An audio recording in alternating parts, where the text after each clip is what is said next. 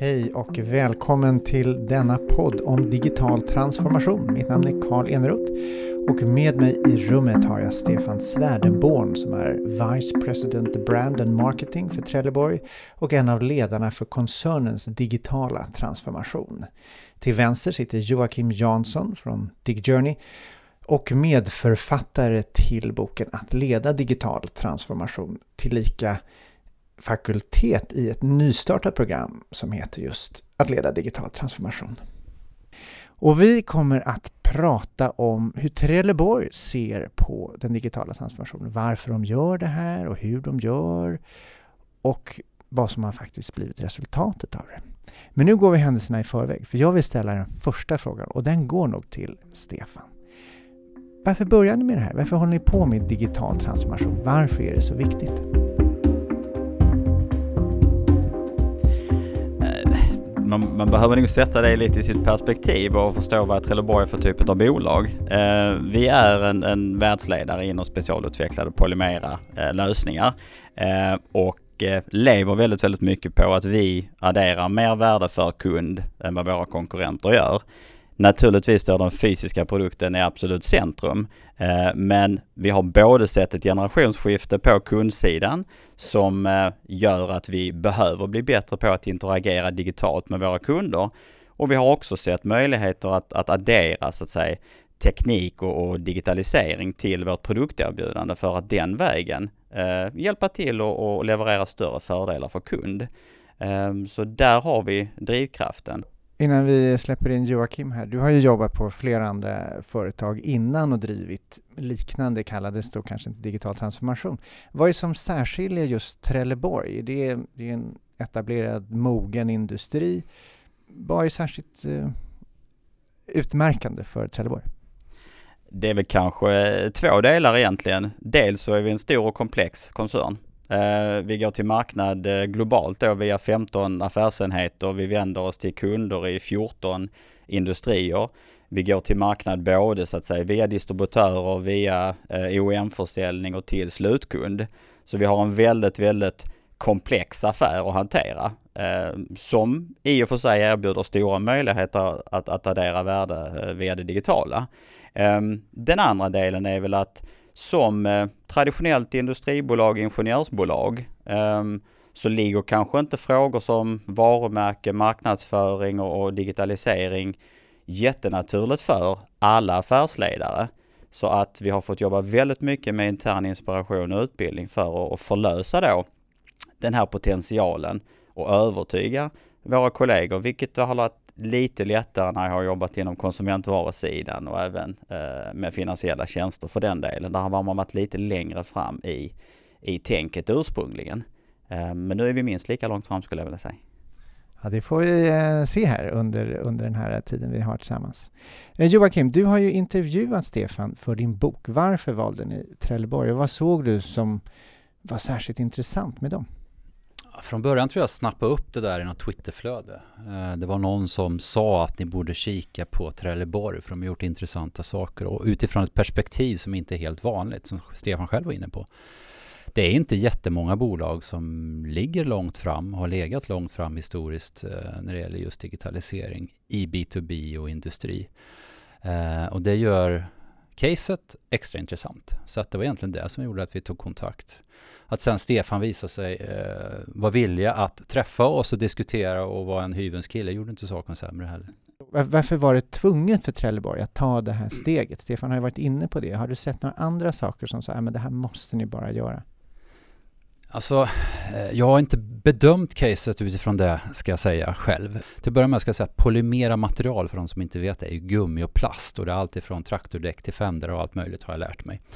Det man ser, eh, och det jag tror också var anledningen till att Trelleborg gav sig in på det här, det är ju att det är en traditionell marknad och att man egentligen eh, med ganska små medel tidigt kunde göra ganska stor skillnad så som jag uppfattade Stefan. Och i takt med att de började göra skillnad så satsar man mer och mer och mer och mer och gjort det i olika faser. Men rätt tidigt kunde man påvisa ändå eh, någon form av affärsnytta.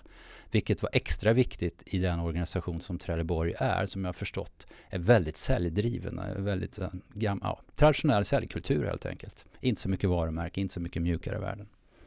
Men om vi går, håller oss bara lite till eh, kring det här, varför ni tog steget att digitalisera. Du nämnde kunderna, men Trelleborg driver väl utvecklingen själv också? Vad är det ni såg där ute som ingen annan såg?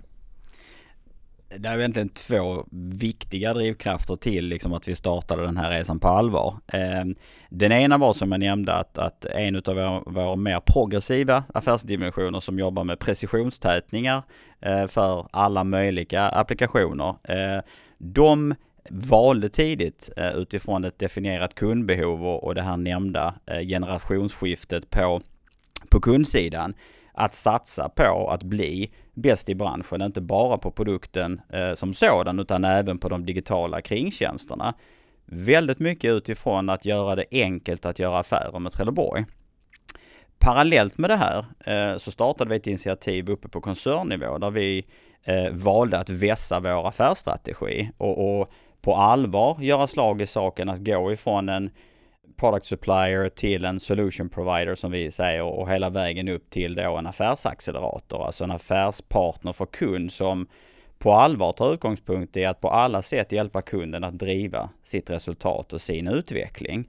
Eh, och i det så definierades då det digitala som en outnyttjad möjlighet, både att addera värde för kund, men också att särskilja från konkurrenter.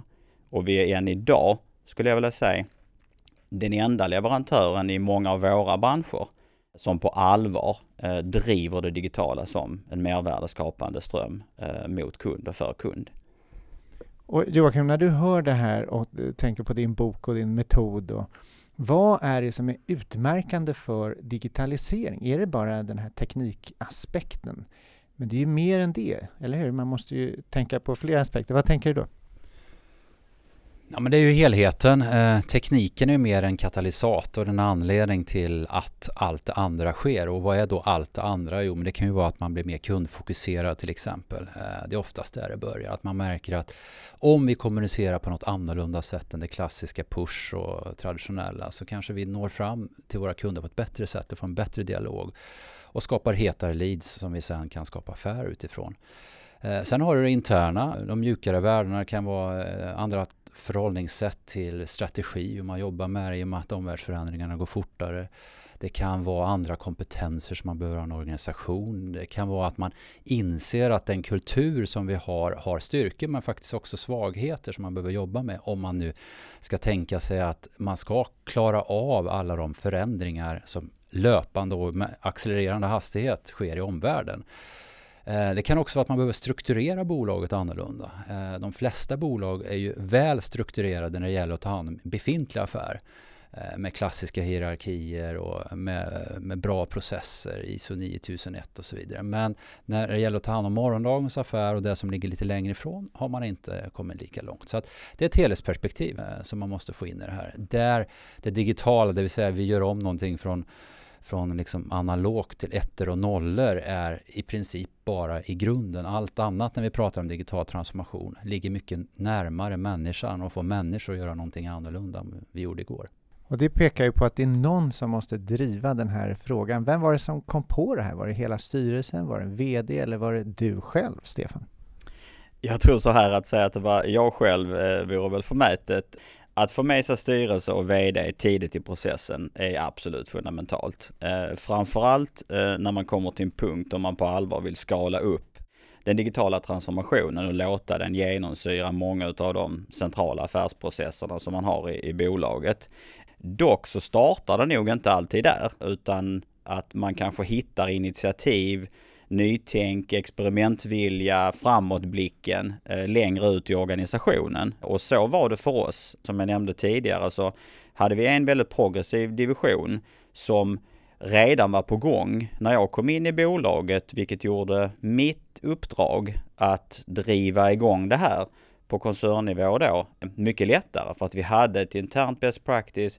Vi kunde nyttja externa best practices för att skapa den här förändringsviljan tidigt i processen, absolut, redan inför min anställning, så hade jag diskussioner med vår väldigt progressiva VD om att det här är någonting som vi behöver ta tag i. Så han har ju varit central och så även styrelse och ledningsgrupp eh, redan från början. men kanske engagerat sig extra mycket och skalat upp det här de senaste tre fyra åren.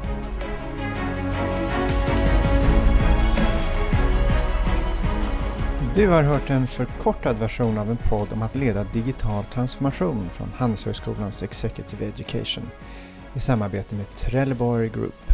Tack för att du lyssnade.